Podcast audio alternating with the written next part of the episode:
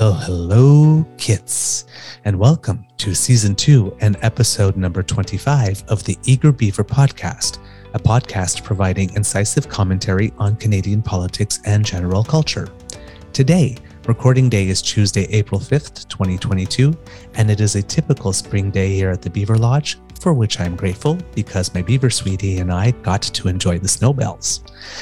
I'm your host, the Eager Beaver, pronouns he, him, hey, Mr. Beaver A, and I am delighted that you and that some, well, so many of you have found us and have decided to spend some time with us. Whether you're enjoying the arrival of golf season or are already mourning the end of ski season, all are welcome. And a particular shout out to our friends from the Facebook page Progressive Discussions in Canadian Politics, who have invited us to distribute our podcasts on their platform, as well as a shout out to Pierre Hamel, your experienced non certified life coach from the Disgruntled Life Coach podcast, who's become a fan of ours and we are of his. He's trying to make the world a better place, one disgruntled individual at a time. So if you have a chance to check them out, kids, please do. Of course, a big thank you goes to our podcast's founding sponsors, the Peppermaster, the Miss V Mysteries from Corvid Moon Publishing, and CanadianTarot.com, who have been very early adopters of our podcast. They've been hooked on us ever since, and we on them on this episode, a very special one for you.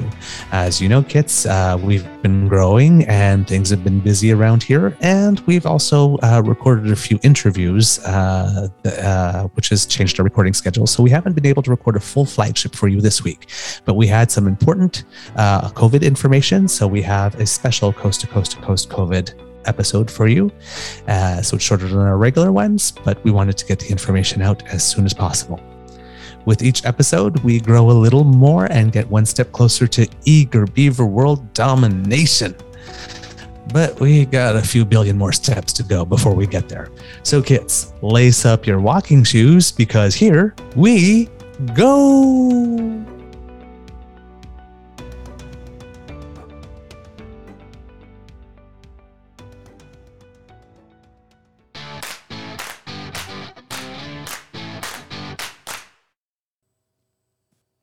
Before we get to it, and before we greet Mr. Grizzly, I'd like to take a moment to highlight that March 31st was Transgender Day of Visibility, and that one of the reasons I state my pronouns in the intro, even though I self identify as cisgender, is to let any transgender kids who may be listening know that they are most definitely welcome to and are cherished members of the Beaver Lodge. And also, we would like to wish Ramadan Mubarak to all the Muslim kids who are observing May peace be upon you, those you love, and all your celebrations. And with that, how about we check in with our show's guru of all things gear? Hey there, Mr. Grizzly. Assalamu alaikum, Mr. Beaver. Ah, very, very good. well, you know, I have to be observant. You know, we're, we're a multicultural yeah. nation, and we need to uh, we need to observe that. And, yeah. and I do have to say that I, I um, my email signature and, and my Twitter signature do identify my pronouns as he, him, dude. Uh, because it was a friend of mine who pointed out to me a few years ago the reason you do that. I'm like, I don't get it. What's the big deal? And he says, well, the reason you do that is to sh- to show someone who is trans that you actually do care about them as a human being, and you do mm-hmm. care about their pronouns. So by showing yours, it's it's an automatic sort of, hey, how's it going? Uh, you matter too. I'm like, oh, okay, done, did it, no problem. It's yeah. in my c- email signature at work as well. And I, you know, I've ha- I've had a lot of people attack me on Twitter for it. Oh yeah, one of those guys. I'm like, so if you're threatened by my pronouns, what does that say about you? Mm-hmm. Right? And it's also very it's also very practical because we live in a multicultural society, and you know, if we're writing by correspondence, we have there's a lot of people whose names we don't know if that's right. just reading the name if we're dealing with a man or a woman or someone who's trans. So by including, you know, your pronouns, it makes it easy for someone to actually start a letter back to you. well, certainly, but it, it, it's more than that. It's it breaks down to this simple fact that you're just showing respect for another human being. Yeah, Right. No, the app. What I was saying was just an added bonus on top of that. Oh yes, of course, of course. I'm, I'm just trying to simplify things. You know me. Well, let's not get too. Oh yeah, yes, yes. But yeah, absolutely. That's the primary reason why you do it is to show respect and to you know let people know that you're safe here. Exactly. Exactly. You can talk to me, right? Uh, you know, I mean, it's a complicated world. Why do you need to complicate it anymore by being, in you know, difficult about your pronouns? I, I don't, I don't get that. It's like these are my pronouns. What are yours? Just and I'm happy to, to, refer to you as whatever you want to be referred to. You just tell me. Exactly. That's you know? just basic respect, right? Rule well, number one of life: don't be a douche. And and how much effort does it take on my part? Zero. Big yeah. fat donut. I ask a simple question: What are your pronouns? Thank you. Okay, cool. Because I don't, you know, somebody says, "Well, that's just too much." I go, "What? What, what do you mean? It's too much work? It's too much work to be a kind, considerate, compassionate human being." You know what I say to that? Oh, I'm going to hold up two middle digits on each hand for that one. mm-hmm, I, you know, I don't like to drop f bombs on the show. Yes. Occasionally I do when I'm very, very upset and angry, but I, I, don't like to do it as a as a as a habit. But every now and then, you know, a properly timed one is fitting, right? Yes, yes. How's your mental health today? Um, good, really good. Uh, busy, busy, busy, busy, busy, busy, busy work day. Um, and I was a little bit mentally exhausted from the workday, but it's it's good, surprisingly good. I think the weather has a lot to do with it too. You know, plus thirteen, sunshine. Uh, you really feel like spring is here now. You know, mm-hmm. and how about yourself? You good for you. You you you doing well? I know you got a lot of other stuff on your plate as well. Aside from this, of course, and, and, and, and your, your day job, you have, you know, all the acting and you got a radio voiceover gig coming up and you got a lot of stuff on your plate, right? Yeah, yeah, no, there's a lot going on, and uh, because spring, you know, uh, you know, we moved into our new home in March, uh, March and August last year. So right. we're looking at establishing a garden. So, you know, there's stuff to do around the house as well. Um, but things are going very well. Actually, right now, I'm very, very happy because my curling team just won its match. and we had to play the number two team in our division and we won. Oh, that's we always good. Number one team in our division. so it was a must win. And uh, yeah, it was a nice, good, consistent game. So I'm a happy little beaver.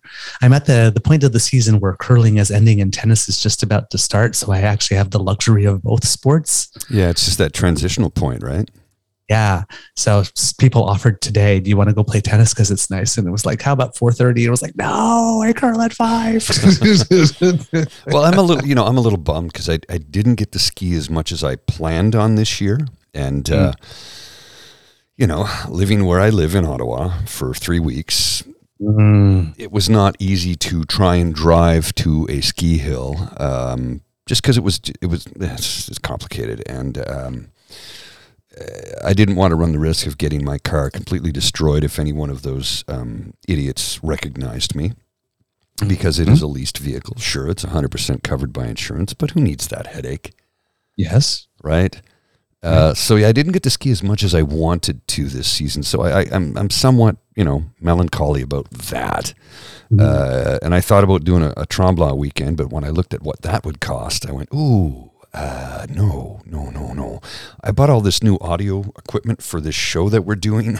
I'm going to be paying for it for a little while. So yeah, I'm going to Tremblant's going to have to wait till next season. So eh, it is what it is. But Today was actually warm enough to go cycling. I didn't because uh, I was emotionally exhausted at the end of the workday from you know a very mm. very busy mentally taxing day. Not not in a bad way, just busy, right? And I thought it was warm enough to go cycling, but I just my bike I need to tune it up a little bit, and I know that it would have not been a great ride. Mm. They they mm-hmm. swept the streets last night actually Ooh. at 3 a.m. Ooh, not so nice. No, because I'm lying in bed and I had just peeled the the window insulation off my bedroom. Mm-hmm, mm-hmm. You know, because it's like, well, it's getting kind of warm in here, and I want to be able to open the window and you know peel off that winter window insulation, which also worked very well as uh, somewhat of a sound baffle. I mean, it wouldn't block the sound of train horns, but but the the street sweepers, it would bring it down a little bit. So I had the window cracked open a little bit last night. It was very very loud. So at 3 a.m., I'm like, what the hell is that noise? What, am I, what is going on? Like, jar, uh, startled, jumped out of bed, looked out the window. I'm like, oh, yeah, okay, I, I guess. Just why, why, why now? Why at 3 a.m.? Oh, I know why. Because I live on a very, very busy downtown thoroughfare, which is a direct line to Parliament Hill. Yeah. It's really about the only time they can do it, realistically. So a sleepless night, but necessary. Mm. Well, hopefully, what we've got to say will uh, give you a little bit of energy. Shall we get to it? I think we shall. All right, let's do this.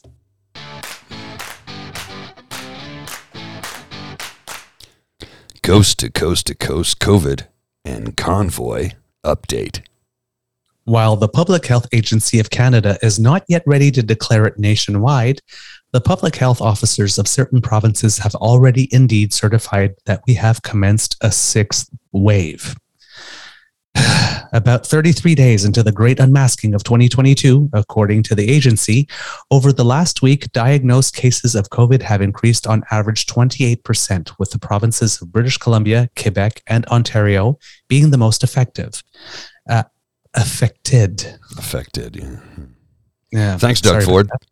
uh, the active caseload is estimated to be 160,000. That was a few days ago, so it's probably a little higher now. Mm, the bottom line is everybody right now, I think, should still wear their mask and keep those layers of measures, no matter where you are in this country.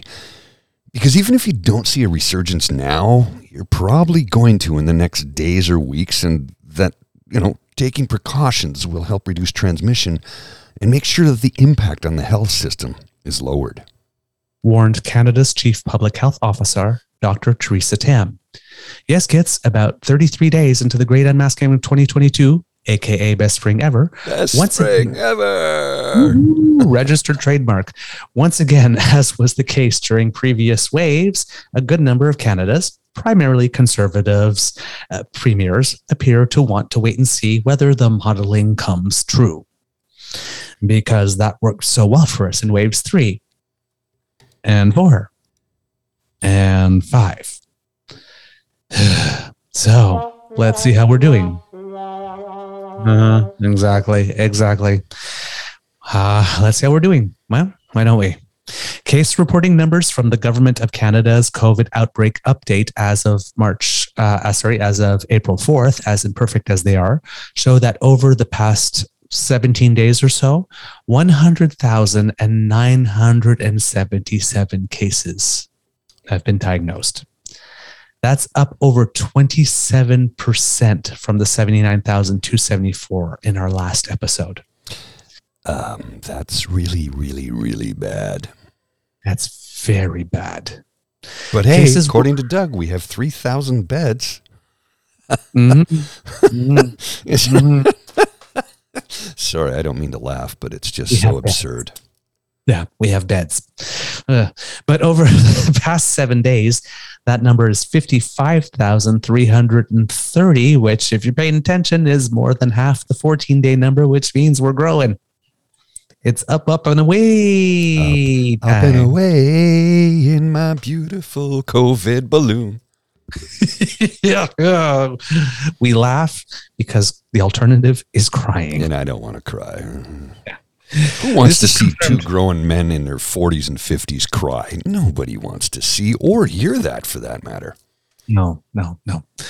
This is confirmed by the seven day rolling number from the COVID Canada outbreak tracker. And yesterday it sat at 60,318, up from 44,547 on our last episode, which is greater than 35% increase in about 10 days.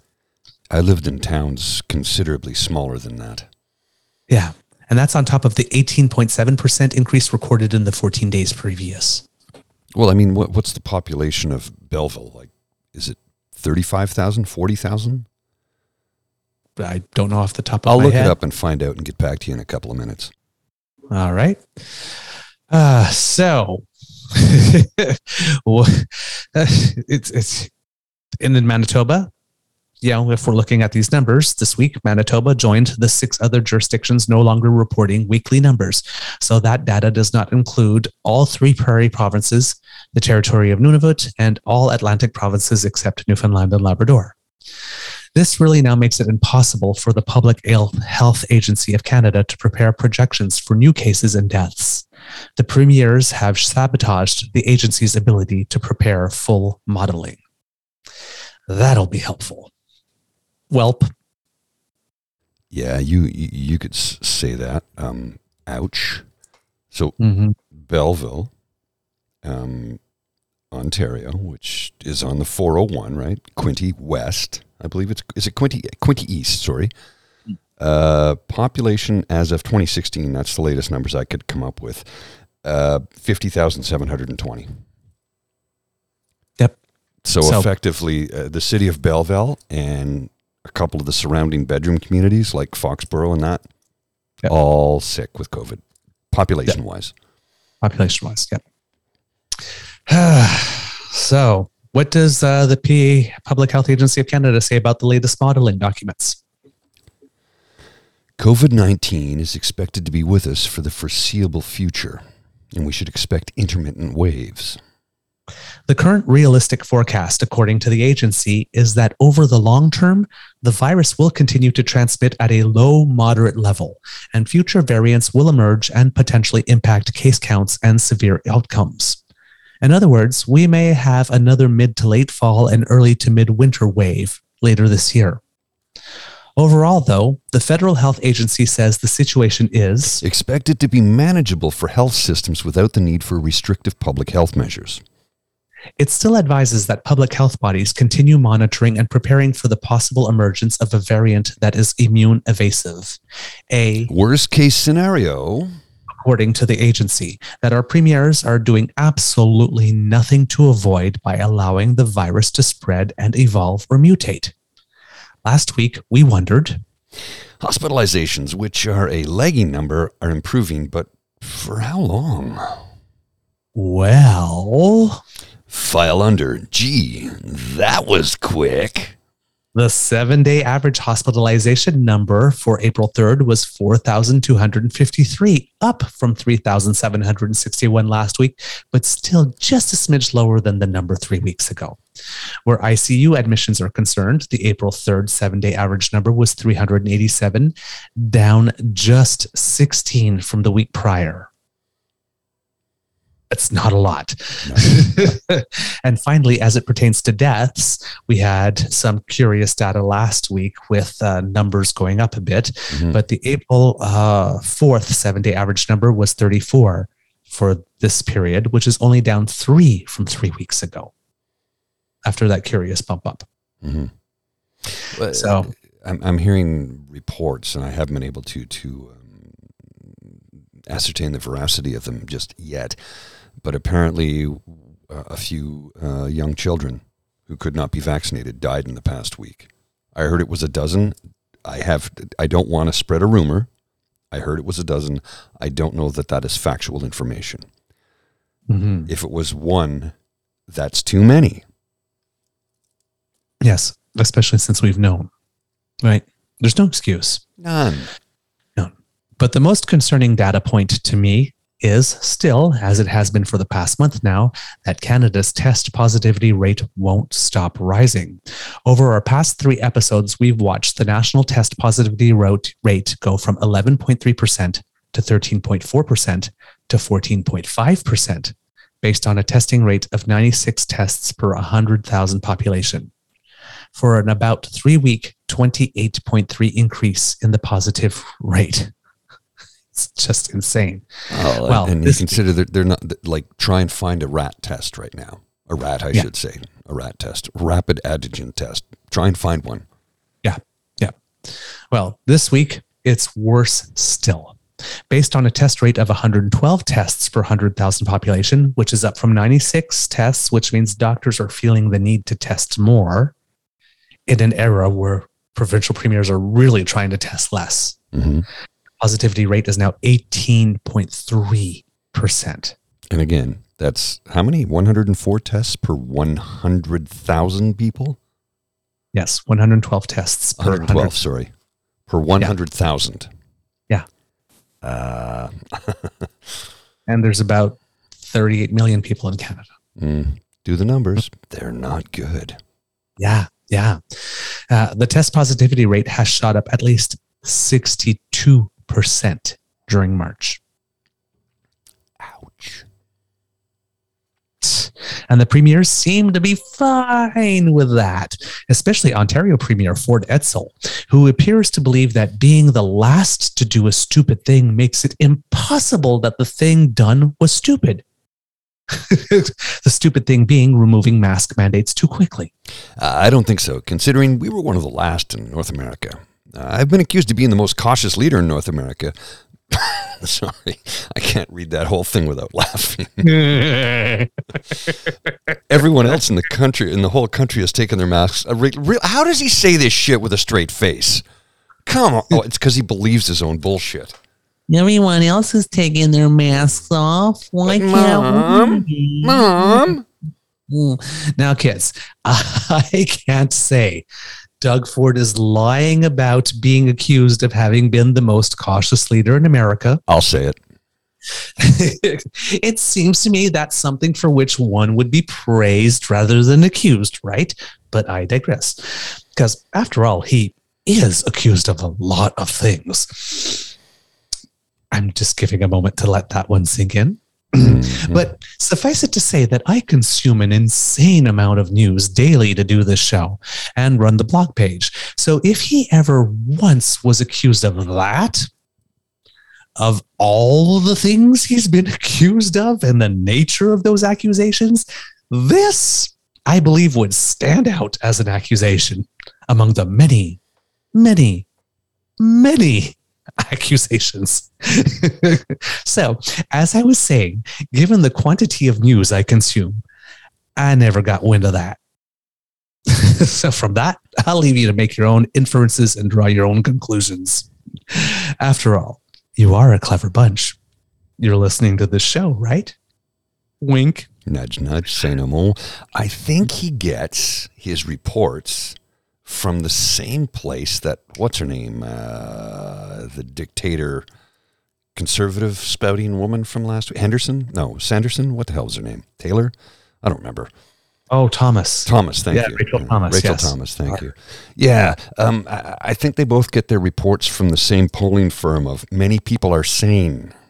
That's mm, the that's mm-hmm. that, that's the name of the polling firm. Many people are sane. I, you know, it's a famous polling firm. That's the one that uh, TFG used to use all the time. TFG means the former guy, former mm-hmm. president. I like to call him the big liar. The Orange Menace. Omicron is now the dominant variant in Canada. Yay! Having accounted for exactly 50% of the cases for the week of March 13th, which is the latest compiled data I could find. Last week, we wondered is it a spring wave or spring blip? Well, truth is, it is still too early to tell. If we look to the UK, it was another hard, fast peak up and down, as was the Omicron BA one wave, which makes sense, but a wave that still peaked higher than Alpha and Delta in terms of cases, and a wave that reached similar peaks in hospitalizations as BA1, while seemingly fewer are progressing to ICUs, it seems that a greater proportion of those who did ultimately died. The final question we asked was But are we vaccinated enough? Nearly 85.7% of Canadians five years of age and older have received the first two doses. That's only one tenth of a percent more than on our previous show. But we may be hitting saturation. When it comes to boosters, fewer than 0.4% of Canadians got one over the last 10 days, 47.47% up by from 47.1. Hmm. But there has been a slight but marked uptick in vaccines administered on Wednesday and Thursday of past of the past week and also on the weekend. So perhaps news of the oncoming wave is stimulating demand. 85% of Canadians 70 plus have their jabs, but only 34% of those 18 to 29 years of age have received their vaccine series. So you're saying I shouldn't go out to the clubs with the kids? Yep. That's what I'm saying. Okay, just just as well. Yeah. like Government officials. Anyway. Come on. I'm old. Yeah, I, I am pretty sure I wouldn't be invited. Yeah. hey, Gramps, point. Gramps, come on over here. Have you ever had tequila?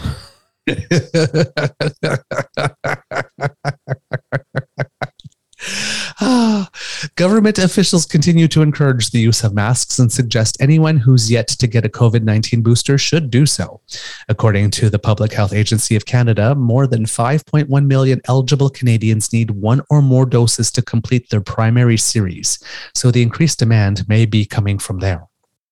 And now there are additional vaccine options available. The first shipment of Novavax vaccine arrived this week. Dr. Tam says that in light of the current uptake in cases, it's a good time for those who still haven't rolled up their sleeves to get vaccinated. And uh, the Medicago vaccine, which was the Canadian made vaccine from that company in Quebec, is expected to arrive sometime in May. And that's the vegan one, right? I still have not been able to confirm whether it's, that's the case. It's made with vegetable cellulose or something, so I'm going vegan just because. Uh, the latest data indicates that hospitalization rates for those who are boosted are 10 times lower than for those who are unvaccinated. Coverage for first doses among those aged 5 to 11 has plateaued at 57% after increasing by just 1% in the last month. Now, kids, this is where we repeat yet again that currently in Canada, zero children aged under five have received a single jab, and that except for a few immunocompromised children, zero children aged 6 to 12 have been boosted. And also that unvaccinated children are 20 times more likely to end up in the hospital if they contract COVID. And one of the best ways to prevent that is to be a triple vaccinated adult. Canada's Chief of Public Health Officer, Dr. Theresa Tam, suggests our vaccination rate may protect us from the worst of the COVID 19 resurgence. While evidence suggests that BA2 is more transmissible than Omicron, and more recent research suggests that it's even more transmissible than, than initially believed, scientists in the UK say BA2 is spreading 80% faster than was BA1. The subvariant is spreading at a relatively low, slow rate in Canada so far, and it doesn't appear to cause more severe illness than other variants. And now, unfortunately, there may be an NVOTB. That's new variant on the block. Oh, oh, oh, oh, oh, uh oh. Ladies, what are you doing there, Mr. Grizzly? Seems you're rocking out. Lady kits, gentle kits, trans kits, introducing XE. the New Zealand Herald reports the World Health Organization is keeping an eye on a new strain of the COVID 19 Omicron variant, which appears to be 10% more transmissible than BA2 Omicron, the current strain circulating in New Zealand. XE was first detected in the United Kingdom on January 19th, and over 600 cases have been reported and confirmed since. Early estimates indicate the newest strain has a community growth rate advantage of 10% as compared with BA2. However, this finding requires further confirmation. And if past events are the best predictor of future events, six months from now, someone will declare that XE was in actuality more transmissible than first believed because that's pretty much happened for every variant so far. XE belongs to the Omicron variant until significant differences in transmission and disease characteristics, including severity, may be found. According to a report by the World Health Organization. So, XE, eh?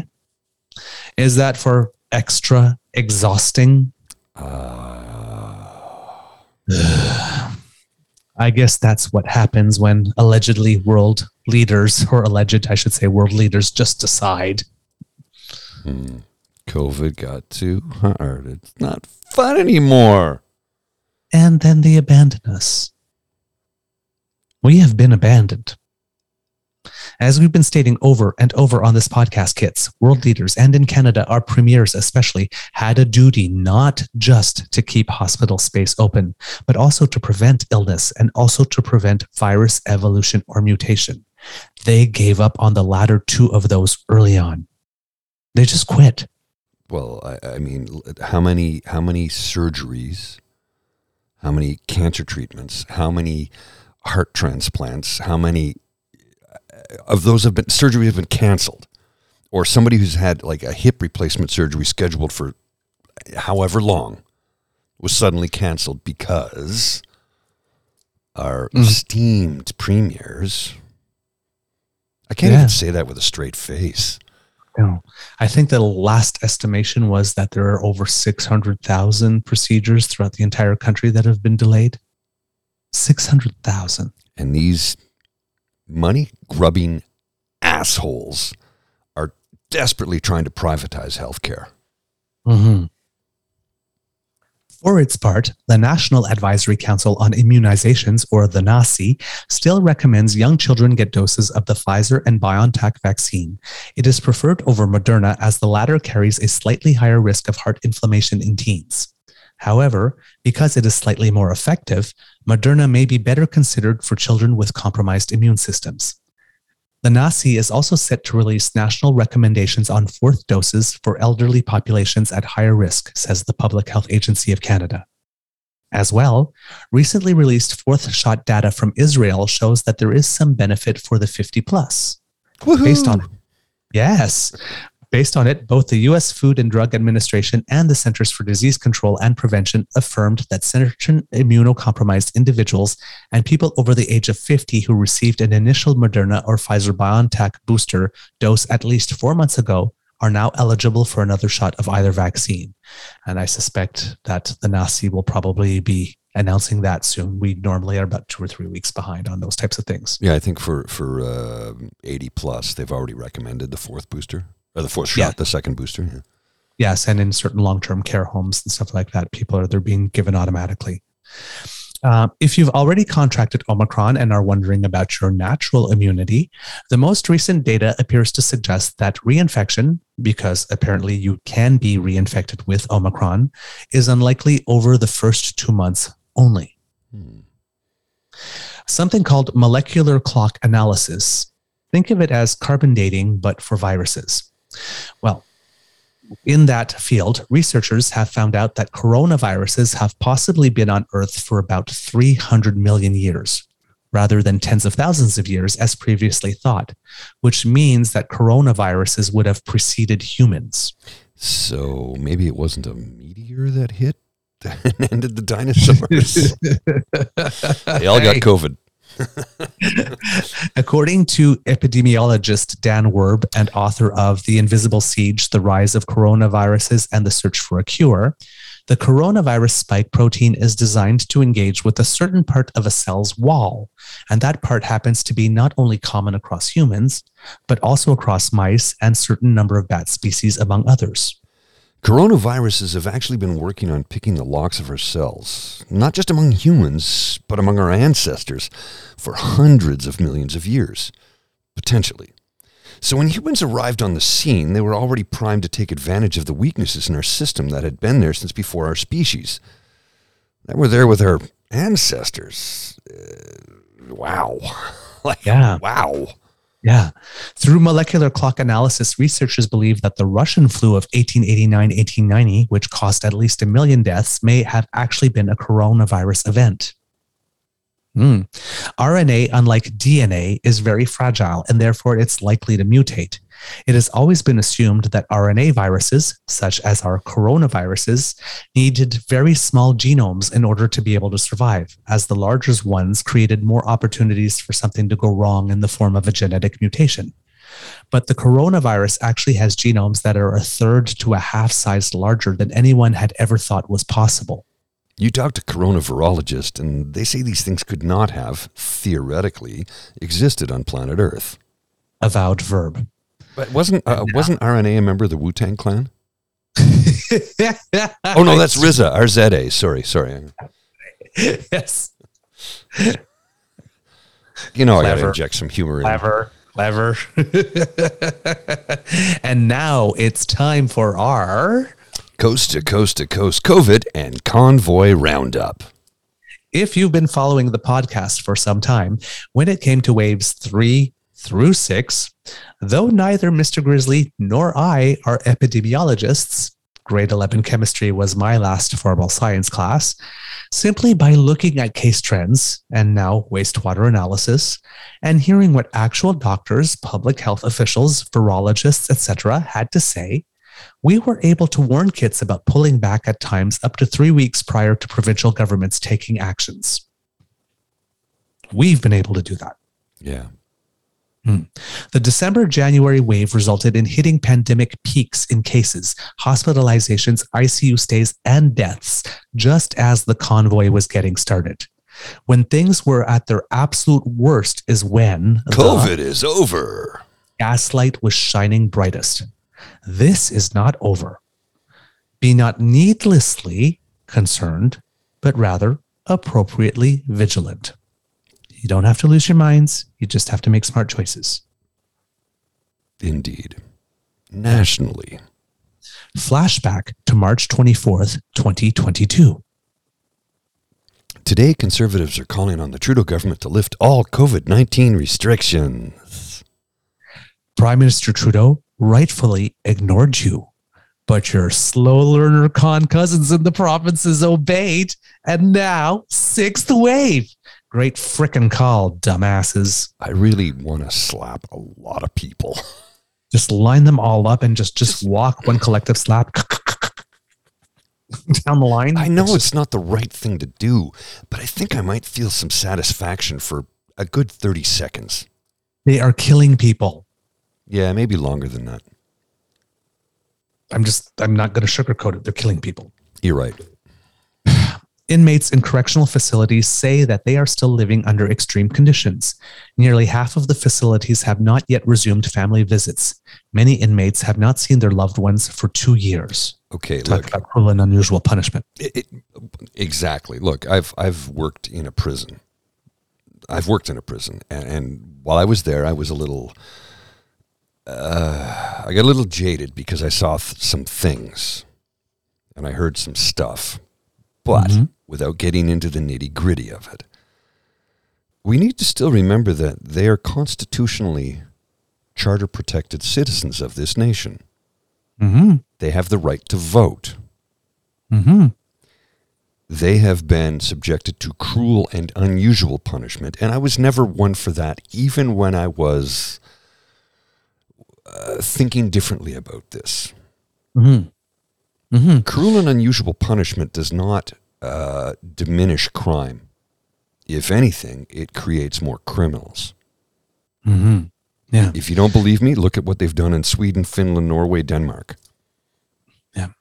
And given that, you know, we're celebrating the 100th anniversary of our first female member of parliament, Agnes MacPhail, mm-hmm. and she is the one, if you remember our Canadian yes. Heritage moment, right?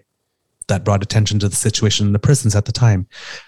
Remember that we judge a society by the way it treats its most vulnerable and its incarcerated populations. Indeed. Yeah.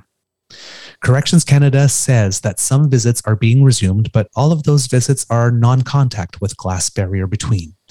Only 33 of the 61 correctional institutions in Canada allow those types of distance visits, even though vaccination rates in federal prisons are relatively high. As of April 1st, the Government of Canada has dropped the requirement for a valid test result before entering the country. Random testing remains, but without quarantine. Unvaccinated or partially vaccinated passengers will be tested on arrival and eight days later and will need to quarantine. On April 1st, Elizabeth May announced Tested positive for uh, COVID yesterday. Been in Ottawa since March 20th. Rates here are crazy high. Isolated when I started feeling unwell. This illness is no joke. I do not think I'll be hospitalized, but very sick and angry. Too many people unmasked. Then later, she added, Not as angry as grateful for loving, kind messages. Please, everyone, stay safe. This is no time to be in a crowded indoor spaces. We wish her well. And in CPC Convoy News, Ontario Police Watchdog says that a 49 year old grown ass woman who claimed to have suffered serious injuries after being knocked down by a police horse during the occupation, she didn't know better than to leave after the Nazis and Confederates showed up, was, shocker, lying. An investigation revealed she suffered at most a strained shoulder. No word on whether she'll be charged for the false report, leading to yet another unnecessary expenditure of tax dollars and a diversion of investigated res- investigative resources. Yeah, that was the woman that Fox News, and I, I say Fox, F A U X News, uh, reported had died because she was trampled by horses. Then, oh, no, no, she didn't die, but she was trampled. Look, if you get trampled by a 2,000 pound animal, you do not survive and you emerge with way more than just a strained shoulder. Yeah. Also, yeah, the reason they bring in the reason they bring in mounted officers is to clear crowds because 99% of the time crowd sees mounted police officers approaching, you back away. Yeah, when you have a 2000 pound horse lifting its legs up, your natural human instinct is going to be the back way, even if you wanted to stand firm, right? Now, you do need yeah. to understand those horses are trained incredibly well, right? Yes. They will do anything to avoid stepping on a human being. I mean, they mm-hmm. they really are cognizant of that. Yeah. But if you step in front of it and you get knocked down, well, you know, you shouldn't have been there because the Nazi flag showed up a week ago, or yeah. two weeks, or three weeks ago. By the time that happened, three weeks, right? Going to the select provinces for which we have information this week British Columbia. The Safe Schools Coalition, a grassroots group of parents and educators, asked education officials to keep mandatory masking as spring break came to an end for most students. We are seeing students and families that are at risk who are very concerned about putting their students back into a classroom where there are very few precautions or protections in place. Coalition spokesperson Kyenta Martins said. We have seen very few updates to ventilation and filtration in classrooms, and that's only in certain districts. Masks really was our one true protection, and that's been removed. The province also announced that this week it will update its plan to drop the vaccine card. Yeah, I got to take a moment here to try and, you know, mm-hmm. uh, just sort of digest what we just read.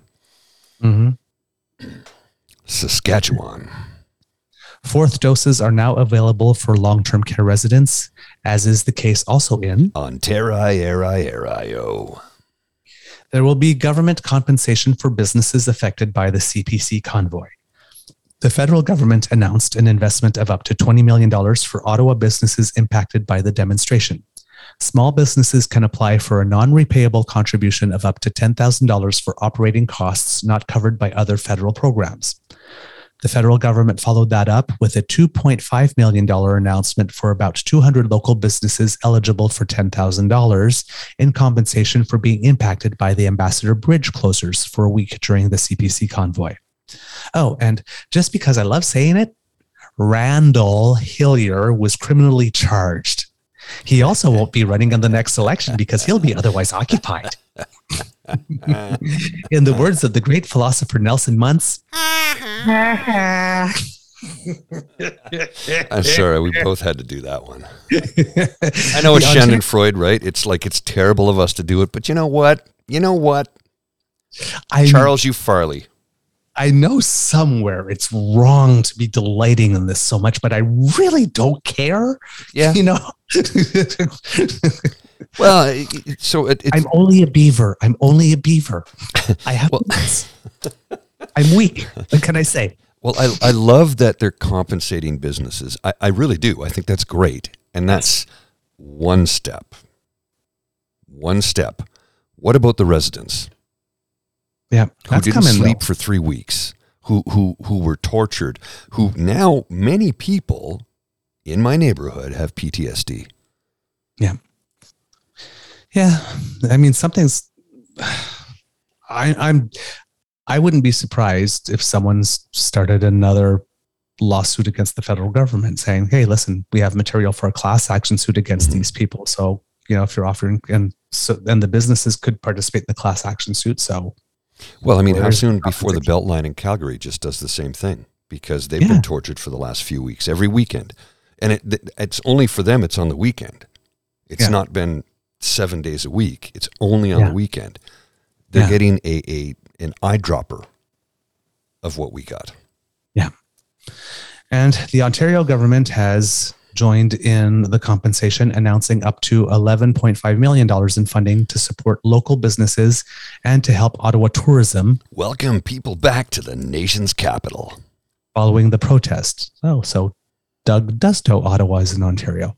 Yeah, when did somebody in his cabinet must have told him that?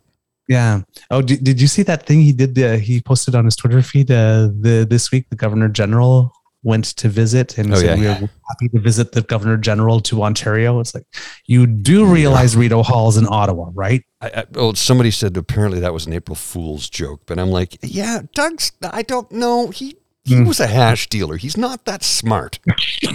not saying that drug dealers are dumb, but he's not that smart, and I think he smoked a lot of his own shit. Hmm. A $10 million grant is being established to help businesses with $5,000 in provincial funding to help cover non deferrable operating expenses incurred during the nearly four week protest in the downtown core. The grant will be administered by Invest Ottawa. The Ontario government is also investing $1.5 million in Ottawa tourism to help the capital reinforce its brand as a world class city while encouraging visitor and tourism spending.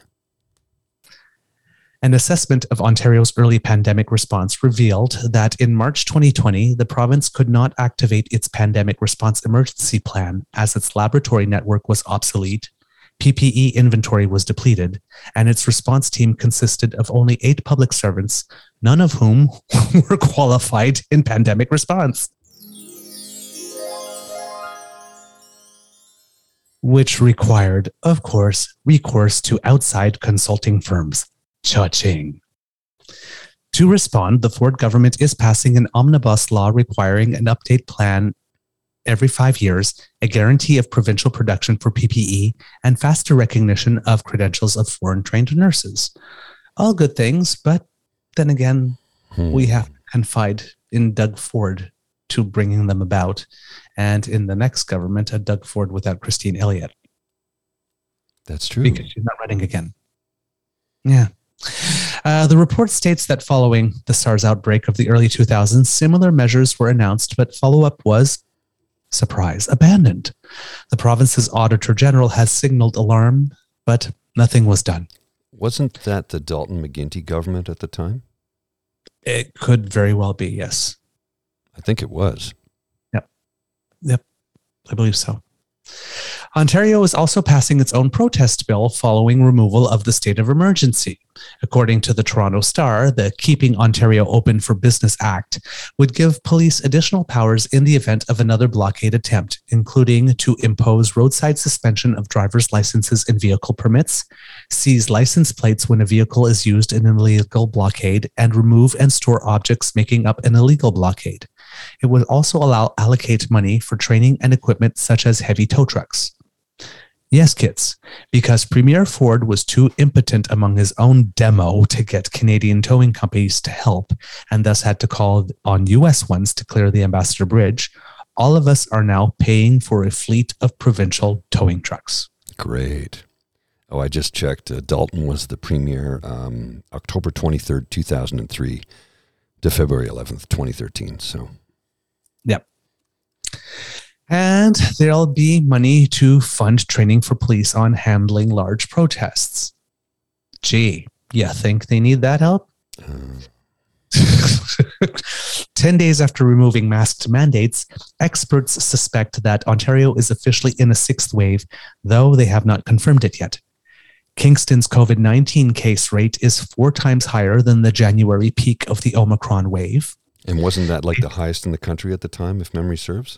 Yes, at the beginning and higher than certain parts of the world. One of the, it was one of the world's right. hotspots actually in the first week. Actually, yeah. which was kind of sad because Kingston had done such a great job up till that point, right? Yeah, but of course that's the thing with COVID, right? When you're a victim of your success in the first few waves, there's, you know, if you look, look at it as a fire, forced fire, there's a lot of kindling to go through when it comes back, right? Yeah. Let, let the guard down and look what happens, right? Based on wastewater analysis, the number of cases in Ontario is estimated to be at around 30 to 35,000 cases a day as a result of lifting masking requirements, states chair of the Ontario Science Advisory Table, but not for long because Oxford is calling Dr. Peter Jüni. We don't want this to accumulate too many infections at the same time. And why? Because those people who get infected will, in general, get susceptible at the same time again. So do we we don't want the high mountain peak, but we want to have a low hill so that we can distribute infections over time to avoid a yo-yo effect. Wastewater tests in Ottawa show records levels of infection not seen since the beginning of the pandemic. Right now, the balance of power is clearly in favor of the virus because you have so many contacts since drop masks like t shirts on a beach. Said an exasperated Jüni. Dr. Moore did indicate several times that as we reopened Ontario up, we would see higher levels in the wastewater surveillance. We are confident that we have the capabilities in our hospitals to be able to take care of anyone who needs a hospital bed or needs to be in intensive care. This is something that was suggested we would see in any event, so it's not surprising to us at all. Said Health Minister Christine Elliott, apparently gaslighting that the fact this does not come as a surprise means that we should just lay back and take it. This is happening all over the world people are really walking away from this. It's not just the government of Ontario. We've been told for two years that we really have to have the responsibility for the safety and well being of other people. This is actually a big ethical shift. Now we are being told that you got to figure this out for yourself. Bemoans University of Toronto bioethicist Kerry Bowman. Infectious diseases expert Isaac Bogoch adds Just like every other wave, this wave will disproportionately impact vulnerable individuals and vulnerable communities. And these individuals' frustration is palpable. Haley Laxer, a law student who happens to both have cystic fibrosis and has been a liver transplant recipient, says After two years of isolation, immunocompromised individuals have a right to be able to start living their lives again, like the rest of us. Masking is a very small price to pay to protect all of us from COVID, and most especially the most vulnerable in society, like myself. Ontarians need a new government. Desperately. One that cares about people more than it cares about highways and development purpose. Next. Quebec. On March 3rd, l'Institut national de santé publique du Québec declared the province had officially entered a sixth wave, and this probably since mid March. L'Institut national d'excellence en santé et services sociaux stated that new hospitalizations could reach 200 per day by the end of the week. Ouch. Yeah. The number of positive tests has tripled, with two thirds being BA2, and the number of self reported positive cases has doubled in the last week. Hospitalizations are on the rise, and there is a 60% increase in healthcare workers getting sick. About 10,000 are away from work due to COVID related reasons. It is also affecting the Assemblée nationale and the work of government. No fewer than 10 MNAs are absent Two bills have had their review and analysis process delayed as the Minister of Transportation was infected. The Deputy Premier also. And Premier Legault still had symptoms five days following announcement of his infection. To all this, new Public Health Director Luc Boileau says Let's try to live with it right now to work with the capacity of the population to adjust itself with the recommendations. So we are not expecting, and I will not, so far, recommended the government to move on with new measures. 10,000 healthcare workers out. Let's just work with the capacity of the population to adjust itself because for the last, what, two years, we've seen that we have a, like an exceptionally great track record on relying on that. Uh huh. However, Thank the universe for small mercies, Boileau has been floating the idea that mask mandates may be extended beyond April 15th. Thank goodness. Yeah. The immunocompromised, those living in long term care, and people 80 plus can get a fourth shot as they may have decreased immune capacity, in addition to the fact that they likely got their booster three to four months ago. If spring brings a dramatic increase in hospitalizations, fourth shots could be approved for a wider population. And this week, we learned that at the end of 2020, Quebec researchers identified a Quebec variant that came from France and mutated here. Ben, it was uh, concerning. Ben, I don't mean to interrupt, là, but you got to have a Québécois, you know, tabarouette, là. it was concerning at the time as it was the first variant with so many mutations at once. The variant started circulating, but it was rapidly snuffed out by Alpha, which was stronger. As Alpha had already taken over, announcement of the Quebec variant was never made public. The incident will soon be the subject of a scientific paper. And as of March 31st, the province will allow residents to obtain Paxlovid by directly consulting with a pharmacist. That's the antiviral uh, medication from uh, from Pfizer. That's an excellent That's idea. Eliminating, yeah, thus eliminating the need uh, to visit a family doctor and making it much more possible to start treatment in the first three days after manifestation of symptoms because you don't have to wait for a doctor's appointment. That's that's that's really a smart thing to do. It really is. That's a very smart thing to do. That should be nationwide, all provinces and territory. Be. Yes, Just because you show up, they go, yeah, and a pharmacist would be able to literally figure it out in two seconds, right? Well, the pharmacist spends four years studying the actual drugs. Yes, they'll know more about what you're putting in the body than the doctor. Well, case what in a pharmacist point, does. Case in point, uh, uh, a buddy of mine here in town, local fella, uh, works in media I'm not going to mention his name because, it, anyway, he went to see a pharmacist because he was complaining about nosebleeds. And as it turned out, she's like, You need to get to the ER immediately. He spent about mm 20 minutes talking with her, and she's like, Go to the ER right now. He's like, She says, You don't understand. You need to get there immediately. I'm mm going to, where, which hospital you go? I'm going to call ahead for you. Mm-hmm. He had leukemia if he had not checked into the hospital that night, it's quite likely he would have died the next day. Yeah. So listen to your pharmacist. They know what they're talking about. Yeah. Absolutely. The reason they're paid good money. Yeah. Well educated. Yeah, exactly. The province is also advancing a state of emergency removal law, as Ontario is, that seeks to retain the emergency powers of telemedicine, the ability to offer COVID premiums to uh, retired staff to, you know, convince them to come back in case that there's another big wave, and most concerning to the opposition, the ability to award sole source contracts. Hmm. Interesting. Yeah. Atlantic Canada.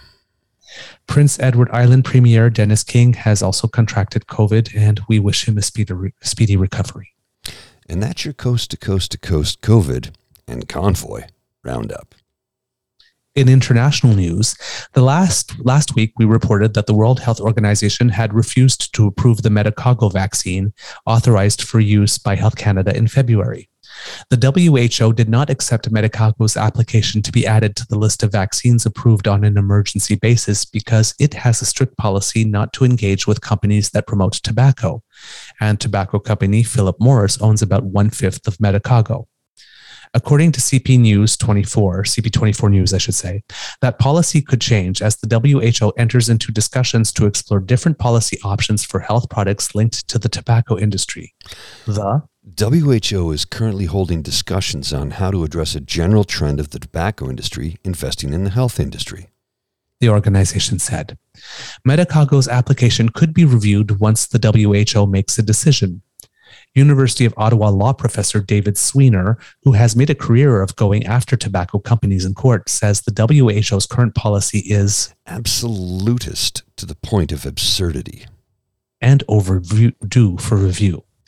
When it comes to tobacco companies investing in, pharma- in pharmaceuticals, not only does the policy deprive the world of potentially life saving medicine, it also discourages the companies from diversifying away from the sale of cigarettes, he said. What we want the companies to do is have an incentive to sell less hazardous products and life enhancing products, and less incentive to have to sell the deadly products. Mm-hmm. The federal government signed an agreement with Medicago in 2020 to buy 20 million doses once the vaccine was approved by Health Canada, with an option to purchase 56 million more. The government's ability to donate those doses to countries in need could be seriously impeded without WHO emergency approval. A WHO emergency use license is required for a vaccine to be used by the COVAX Vaccine Sharing Alliance, which is the main mechanism for helping to get vaccines to people in countries that can't afford to buy them. Without WHO approval, Canada would not be able to donate any of its doses to the alliance, which is desperate for them to reach its goal of vaccinating 70% of the people in every country by July. Health Minister Jean Yves Duclos says he will work with the company and Innovation Minister Francois Philippe Champagne in hopes of convincing the WHO to reconsider its initial decision on the Medicago vaccine. In a statement, Health Canada said the government can also work with individual countries to donate surplus doses. The doses are not immediately needed in Canada, as more than 89% of adults over the age of 18 have already had two doses of an approved vaccine as of March 20th.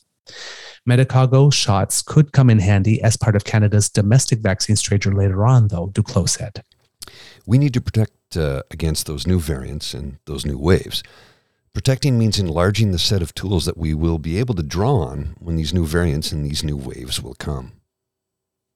Worldwide, 58% of the world is fully vaccinated and 65% has received one dose. On the African continent, 20.5% are partially vaccinated, 15.7 have two doses, and 1.3 have received boosters. And once again, kits, we say these numbers because until everybody is protected everywhere, a new variant can come up and send us back to square one, mm. also everywhere. Japan has lifted national COVID restrictions, so things are going better there. And in Hong Kong, the flight ban, uh, flight bans uh, in nine countries have also been lifted. In the city of Shanghai, however, the Chinese government has called in the military to test citizens. Uh, they divide the city into east and west, and for four days they shut down the entire east side and then had everybody tested, and then uh, they did the same for the west. Uh, and that's still going on at the moment, I believe. Shanghai's in addition, the Shanghai 26 million, I think. Yeah, it's a like eight million or something. It's that's a lot of people. Well, 26 with the outlying areas and everything. It's yes, a big city. Yeah, yeah. In addition, the Shanghai International Airport is closed to international travelers until at least the month of May. Uh, some people going to Shanghai are being rerouted to airports within China up to 2,000 kilometers away. Wow. That's a long way to get home. yeah, better believe it, man. Wow. BA2, yeah. BA2 is, they're serious when they say that it's COVID zero policy. They're not, they're not messing around. BA2 is now the dominant strain in the USA, making up over 50% of the infections. And that's this week's COVID update, kits. We'll be back after this.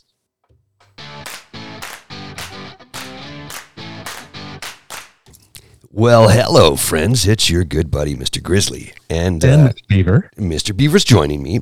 And, uh, well, today we're hoping you can give us a hand, a hand up or a handout or a help up. I don't know. You pick the verbiage that best suits your ideal. Here's the thing. We incur a lot of costs while we're doing this. Uh, I've invested a few thousand dollars on new equipment. And to be honest with you, I have no problem with it. But it'd be nice if we could recoup a little bit of that because, you know, I'm not wealthy, far from it. So if you guys and gals and they and them like what we're doing and you want to help us out, it'd be awesome if you could go to our Ko-fi page, toss us a couple of bucks. Mr. Beaver. Yeah.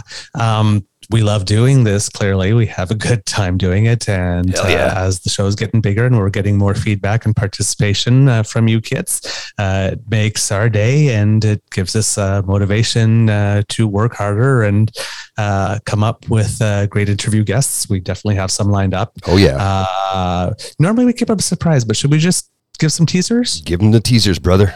Yeah, uh, we've been talking to Cindy Blackstock. We're trying to set a date. Uh, we're trying to set a date with uh, Frances Horodelski, who used to be the chief anchor at uh, the Business News Network, so we can have some uh, talk about economics. Uh, we tried to get polling analyst and political analyst Evan Scrimshaw, so we're waiting to hear from him as well.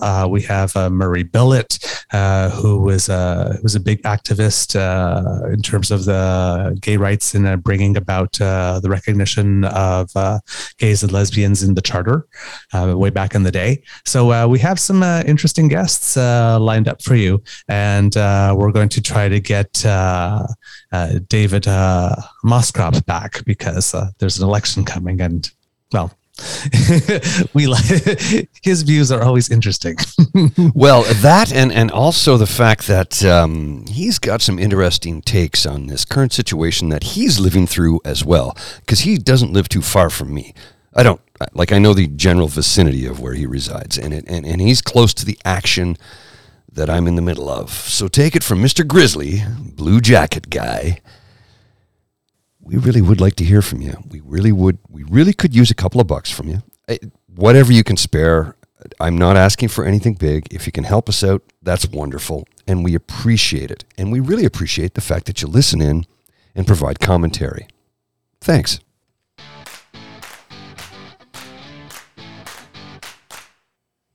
Hey, kids. Thank you for staying with us. Um, because we always tell you how the sausage is made, we're a little further in time. We're two days later, April 7th, and we're finishing off the show so that we can get it out for you.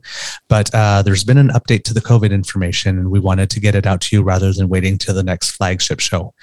Canada's National Advisory Committee Committee on Immunization recommended on April 5th that provinces and territories get ready to offer fourth doses of COVID 19 vaccines in the coming weeks, starting with people over the age of 80 and long term care residents. The NACI also advised that a second booster be offered to people between 70 and 79 years of age and to people from First Nations, Metis, and Inuit communities roughly six months after receiving their first booster shots. However, several provinces have already started offering a fourth dose to higher risk groups with plan to expand eligibility soon. So we're going to give you a quick coast to coast to coast on what the fourth dose situations are where you are.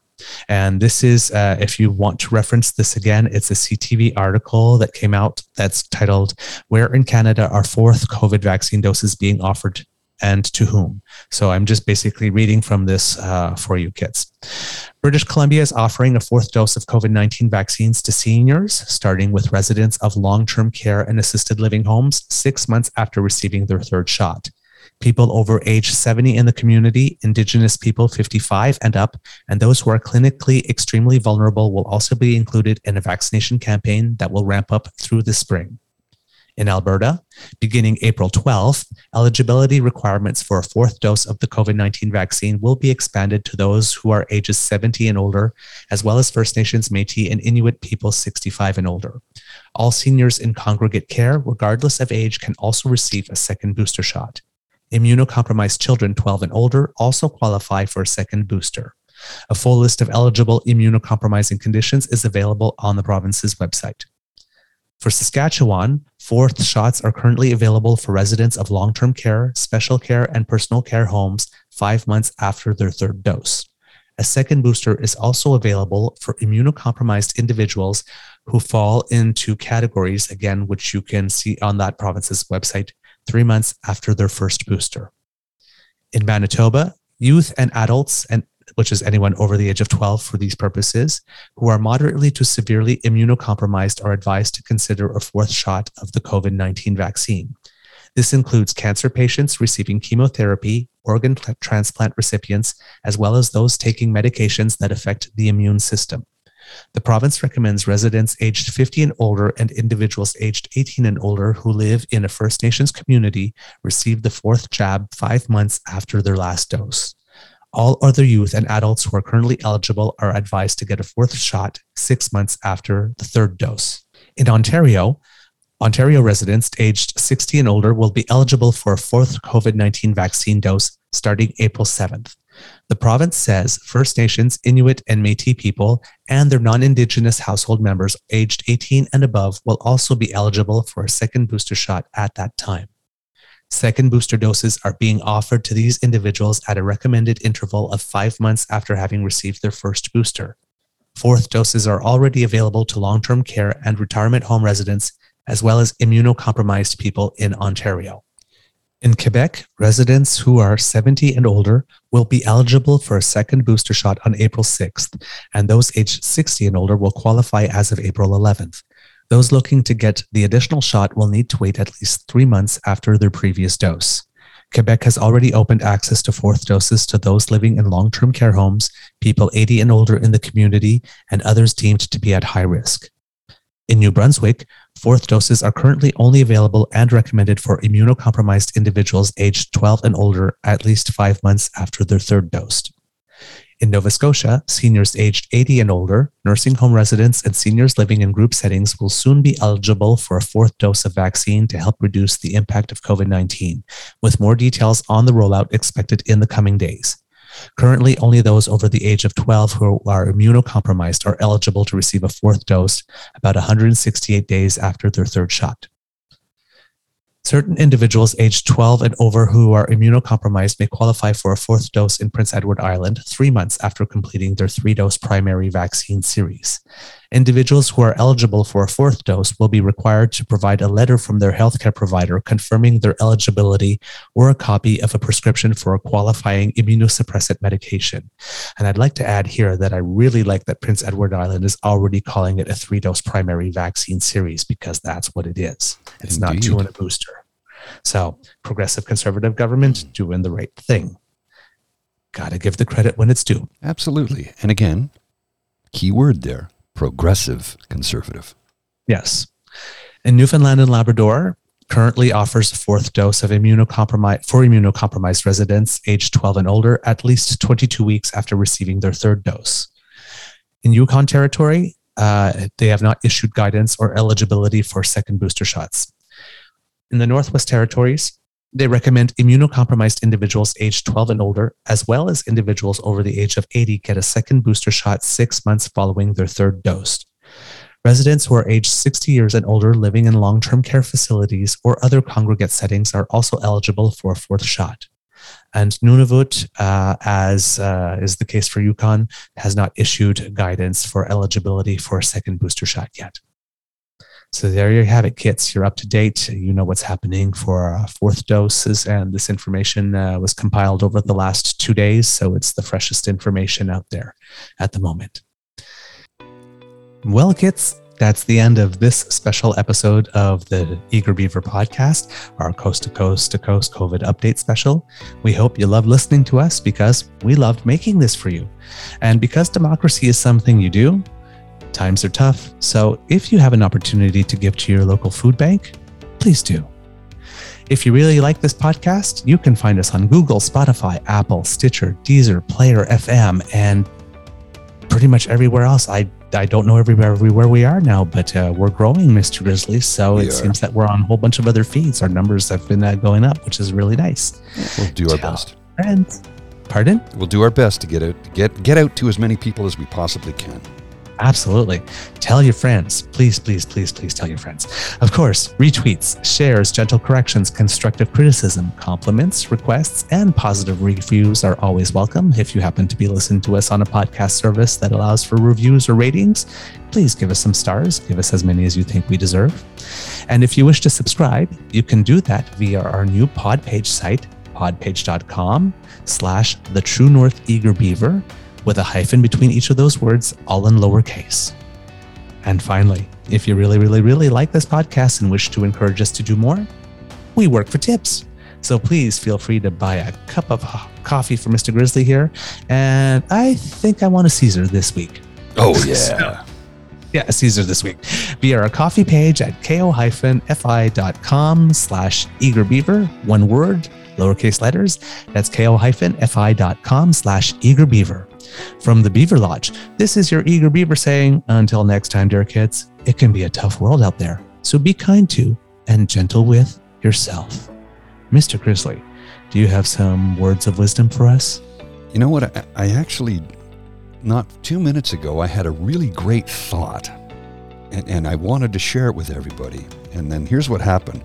You said clamato juice, and now all I can, or, or, or Caesar, now all I can think of is potato water and clamato juice like, like, honest to goodness, I had, I'm like, oh, this will be a, this. He's going to ask me the question, and I've got a real good, solid one, and I must be tired because it, it's gone. It is like gone. It's not. So I don't even. I can't. I, I have no semblance of what that thought was. So you pulled a homer. I said Caesar. I did. Went, Caesar. Caesar. Mm, dear. I'm sorry, kids. I don't. I honestly, I did. I had something uh, thoughtful, poignant, emotional. It's gone. It's gone. Mr. Uh, Eager Beaver's words of wisdom. Write down your thoughts, kids.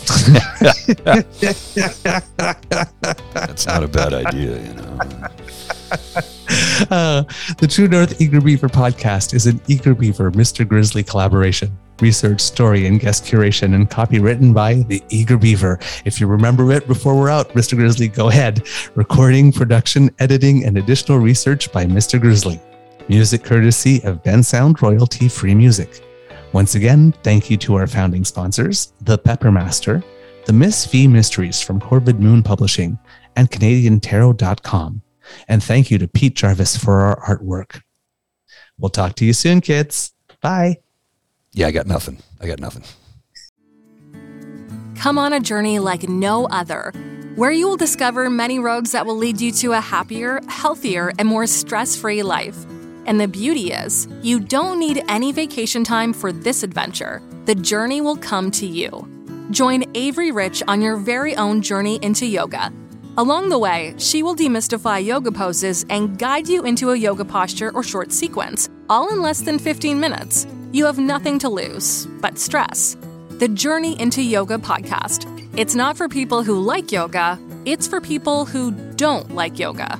Follow or subscribe on Apple Podcasts, Spotify, Amazon Music, or at averyrich.com.